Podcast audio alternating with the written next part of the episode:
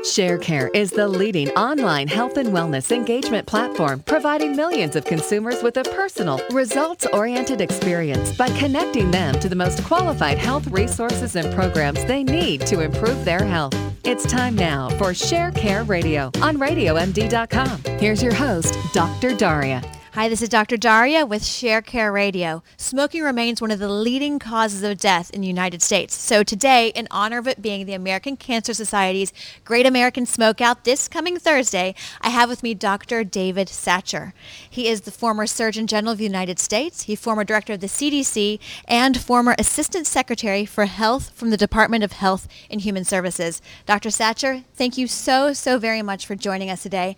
I want you to tell all of our listeners what inspired you in the first place to get into this extensive public service career you've had. Well, it actually goes way back to a, a farm about 100 miles, 90 to 100 miles from here in Anniston, Alabama, where um, I became very ill with whooping cough and pneumonia. And uh, it was very difficult to access care. In fact, the only hospital in Anniston was segregated. Uh, not just in, when I say segregated, not just in terms of where people were put, but many of them did not admit, and certainly did not allow black physicians to admit. So the one black physician in Anniston, Dr. Jackson, uh, agreed to come out to the farm and see me, uh, and he spent his whole off day there. Uh, which is amazing. But uh, when he left, he told my parents he didn't ex- expect me to survive the week. Uh, but he also took the time to show them what to do to give me the best chance of survival. And they must have done a good job, of course, because here I am. but my mother told me that story almost every day. So by the time I was five years old, the one thing I wanted to do was to meet Dr. Jackson. Uh-huh. And they, so they promised me that for my sixth birthday, they were going to take me to town to meet Dr. Jackson. I was excited. Uh, I never met him. He died that year at age 54 of a stroke. And, uh, but then by the time I was six, I was telling everybody I was going to be a doctor like Dr. Jackson. And um, I always had in my mind that I wanted to make a difference for people who were often left out of the system. I think that's been a major motivating factor in my life and career, regardless of whether I was, you know, in medical school or residency training at Case Western or Rochester, whether I was Surgeon General. The major motivating force in my career has been the experience that not only I had, but all of those children who died in those situations. In one case, doc, Dr. Jackson, think of all the lives that he has saved in, in helping save your own. Now, in your first year as Surgeon General, you decided to tackle a, a, thorny issue, and that was smoking, with the Surgeon General's report, which was tobacco use among U.S. racial and ethnic minority groups. How did you decide to tackle that? Well, uh, I had been director of the CDC, and as you know, the CDC runs the Office of Smoking and Health. And so I was very aware of the problem with smoking, the fact that it, it was still and still is the leading preventable cause of death in this country. In fact, when I became Surgeon General, 43% of the American people were smokers. 43%. Uh, and, um, and that, that was, um, that was a decrease from what it was when uh, Luther Terry had released his report. So smoking was still the leading cause of death in this country uh, when I became, so, and still is today, the leading cause of death in the country. Um, so that's one thing. The other thing was that after after Surgeon General Luther Terry released the first ever report on smoking and health, Congress later passed legislation asking that every year the Surgeon General, General, whoever that was at the time, would do a report on smoking and health. So it is now, it has been a mandate from Congress that we will follow Dr. Terry's report with a report on smoking and health. And Dr. Luther Terry, that you mentioned, last year was the 50th anniversary of that report, correct? Yes, uh, probably the most important report that's ever been done in public health. Uh, it's interesting. I like to tell a story about Dr. Terry, who himself was a smoker, by the way. He was a cardiologist at NIH, and, and he was a smoker. So uh, when he was on the way to the press conference to release this very important report, um, his assistant uh, asked him, "Well, Dr. Terry, uh, suppose what are you going to say if they ask you if you smoke?" And Dr. Terry said, Oh, they wouldn't ask me that. Why would they ask me a question like that? That's irrelevant. So he went on to the press conference, did an outstanding job of releasing the report. First question Dr. Terry, do you smoke? He said, No, no, I don't. Uh, the press in Washington, of course, does this homework. So they say, Well, Dr. Terry, when did you quit? And he said, I quit 30 minutes ago. and he never smoked again. Never smoked again. He walked around with a lapel pin saying, Thank you for not smoking. Good for him. Not everybody can quit like that, but he did. He, we all could benefit from That's pushes right. like that at That's times. right. That's exactly. Now, how has you? You said the forty-three percent were smoking when you released this I, report. no, I should have said it when Dr. Terry released Really, his Dr. Terry, okay. It's 43%. Since the report was released when you were Surgeon General, what are the numbers now? You know, what percentage still smoke and what's the health impact? The last study showed that eight, only 18%, I shouldn't say only because that's far too many, but um, the, the percentage of Americans who smoke has decreased from that 43% now to 18%. But now 20 million Americans have died from smoking since 1964, 50 years ago, uh, because uh, smoking takes its toll. People die from lung cancer, they die from cardiovascular disease, and we're learning more and more about all the things that smoking does. It, it can it can cause colorectal cancer, hepatocellular, liver cancer. Uh, every year we find out more and more things that smoking does to the body. Certainly chronic obstructive pulmonary disease, lung disease. All of these things are caused by smoking. If we could get people to stop smoking, we could dramatically reduce the uh, death rates in this country. Dramatically, uh, by 70%, we could reduce death rates if, in fact, we could get all of the Americans to stop smoking. Seventy percent, seven zero percent reduction in death rates. That's amazing because you're right. Eighteen percent may not seem like a lot, but when you think over a population of 350 million people with something like smoking that has such direct ties to, to death rates and other health conditions. Well, that, that's uh, over 40 million Americans who are smoking today. In, and, and, you know, two million of our children are smoking. That's true, and that's an, uh, the youth tobacco issue is even a separate one. But you you said before that 75 percent of people who smoke want to quit, but only two to three percent quit per year. What is to account for that disparity? And that was true when I was in office. I like to think it's a little better now, but not, not that much better. Um, over 70% of people who smoke would like to, to smoke. And yet, uh, you know, less than 10% of them are successful every year in quitting. And uh, so I think the challenge that we face now, and we, we're, we're moving gr- aggressively in that direction, is to, is to help people to quit smoking. Uh, but it's like the, the question, uh, when is the best time to plant a tree? And, uh, and uh, the neighbor said, well, 20 years ago. And the, the next best time is now. So if we could get more Americans to quit smoking now, the difference it would make would be amazing. What needs to be done? Well, I think there are about five things that we're really pushing. First, of course, is education. Every child uh, in school, in homes, should learn about the dangers of smoking. And then we, we have to somehow uh, support people who want to quit smoking. Uh, teen, I don't know if people are aware of it, but um, 90% of people who smoke, for the most part, begin smoking before they're old enough to legally purchase tobacco, before they're 18 years of age. Um, and so they, they become addicted uh, by the time that they're adults. And that addiction is a very strong one, very strong one. So the best thing to do is not to start, but if you do smoke, the time to quit is now. And we, but we're doing a lot to help people quitting, quit smoking. We, uh, we have smoking cessation programs.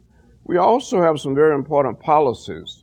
And this is probably the best example of the difference that policy can make in health outcomes.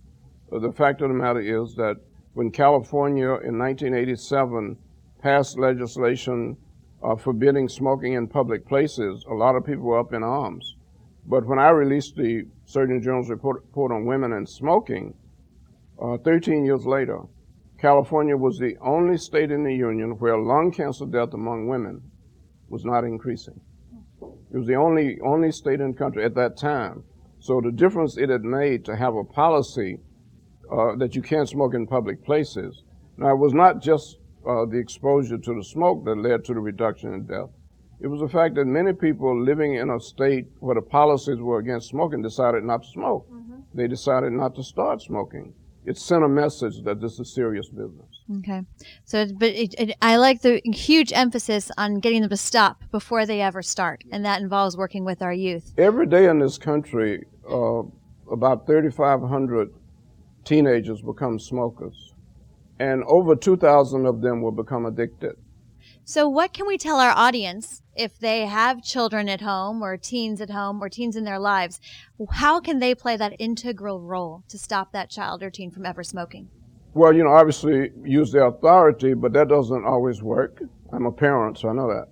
Uh, but uh, education, really uh, educating people early about the dangers of smoking and being a good role model. Mm-hmm. You know, I think when parents smoke, it dramatically increases the risk that the children will smoke, but it also provides a major health hazard for children. You know, asthma can be brought on by being exposed to smoke. Uh, all kinds of health problems in children from being exposed to secondhand smoke. Yes, we so, see that in the ER. Exactly. So if you know if, if, parents love their children, they certainly will do everything they can to quit smoking or not to smoke at all.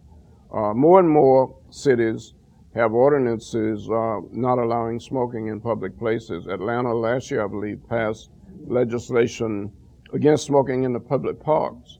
CDC a long time ago um, forbid smoking on the grounds of the institute, and a lot of places are doing that. Yeah. Are there any specific resources you like if any of our audience are struggling themselves and they're part of that 75% that wants to quit?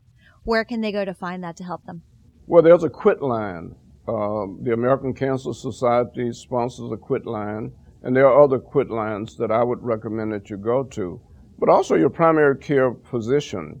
Uh, we now really try to get every physician to do uh, four or five things. Number one, ask the patient if, if he or she smokes.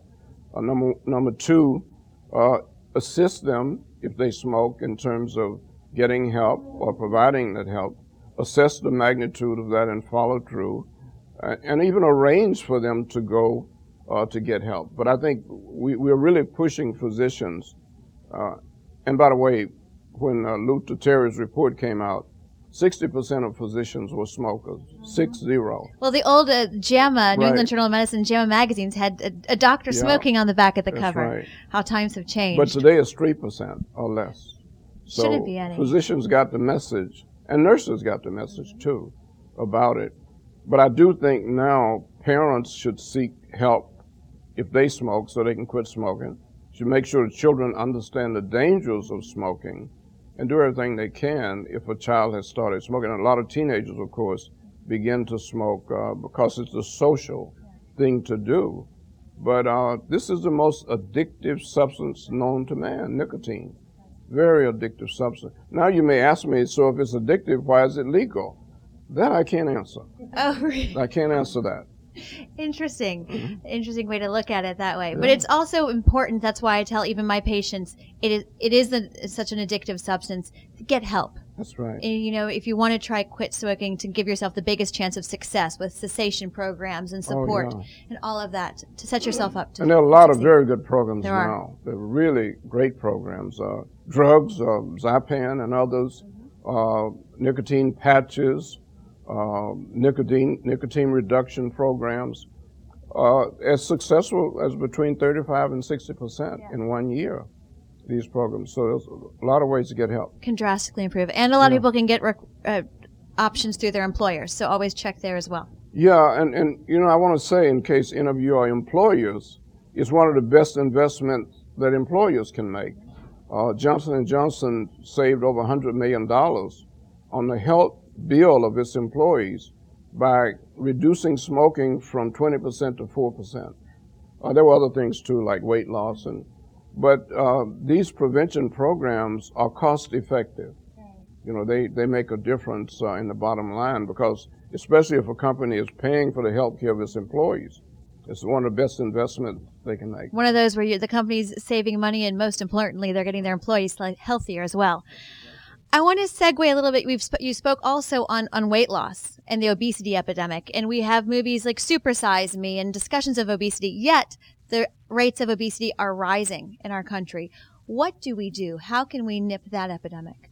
Well, I think we're headed in the right direction. Um, I, I, released the, the first ever Surgeon General's report on overweight and obesity in 2001, December 2001. I'll never forget it. Because Paul Ambrose, who died on 9 11, mm-hmm. he came to work with me to put together the obesity report.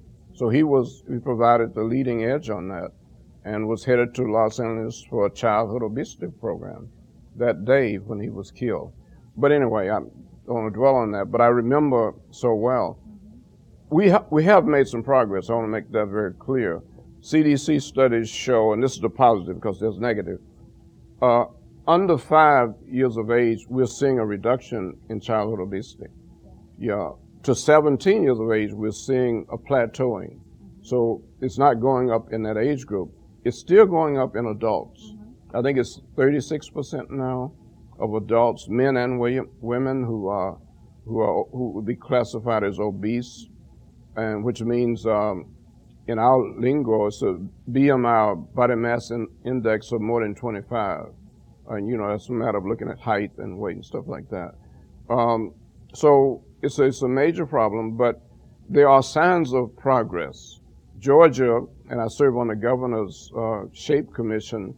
Georgia was number was in the top five for childhood obesity when this started, and now I think we're around 20, 21. Still too high. But I think there's hope here. I think if we can get the American people engaged in regular programs of physical activity and paying attention to what they eat, reducing fats and calories, and uh, I, ha- I, happen to have the Surgeon General's prescription. If anybody wants one, or, or you can go online to, to my Facebook or Satcher Leadership Institute. You know the first thing on this prescription? Physical activity, at least five days a week, at least 30 minutes a day. Mm-hmm. And, and I follow this religiously. And for all of our radio listeners, this is a prescription for health. This is a prescription for health, um, which I first released in 1999. Mm-hmm. Uh, President Clinton had asked me to represent the United States on a global health promotion disease prevention conference in Hermosillo, Mexico, I believe. And uh, I had started working on this when I was director of the CDC. Uh, and we decided, since I would have only five minutes to speak, that we would pass out this prescription. And the response was so positive from people all over the world until we started distributing it. So I recommend it. It's not just about physical activity, it's about nutrition, especially fruits and vegetable consumption. It's about smoking cessation. It's about responsible sexual behavior. And very importantly, it's about managing stress. Mm-hmm. If you don't manage stress, it will manage you. You, you can take that to the bank. Mm-hmm. And there are a lot of people who don't manage stress, so they overeat, they overdrink, they smoke. The way to manage stress is to get a physical activity program, get the right relationships in your life, and to pay attention to that, uh, to how you, in fact, are dealing with stress. Wonderful. And you're right. Again, everything goes in full circle stress, activity, nutrition. The more you do those things that are good for you, the better you feel. Oh, exactly. And it goes in a virtuous very cycle. Very important, very important point. You actually, and that's why I'm convinced that healthy behavior is addicting. Now, you, you know, when we use addiction, we, it's always negative, right? Well, I'm going to turn the tables. If you start a physical activity program it becomes addictive after a period of time. And you don't feel right unless you get out and walk or get out and jog or whatever it is you do. Uh, go to the gym. If you stick with it long enough, it becomes easier and easier to do. And in time, it actually becomes addicting. Any of you had that experience? Oh, okay. Yeah. You're right. And then mm-hmm. it's the good, healthy behaviors that have the addiction. Exactly. Dr. Satcher, this has been wonderful. Again, where can people find that prescription? Well, they can find it on my Facebook. Okay. Or they can find it on the website for the Satcher Health Leadership Institute. S-H-L-I slash MSM. MSM is Morehouse School of Medicine. Wonderful. Dr. Satcher, it's been an absolute pleasure. Thank you so much. Thanks for listening and stay well.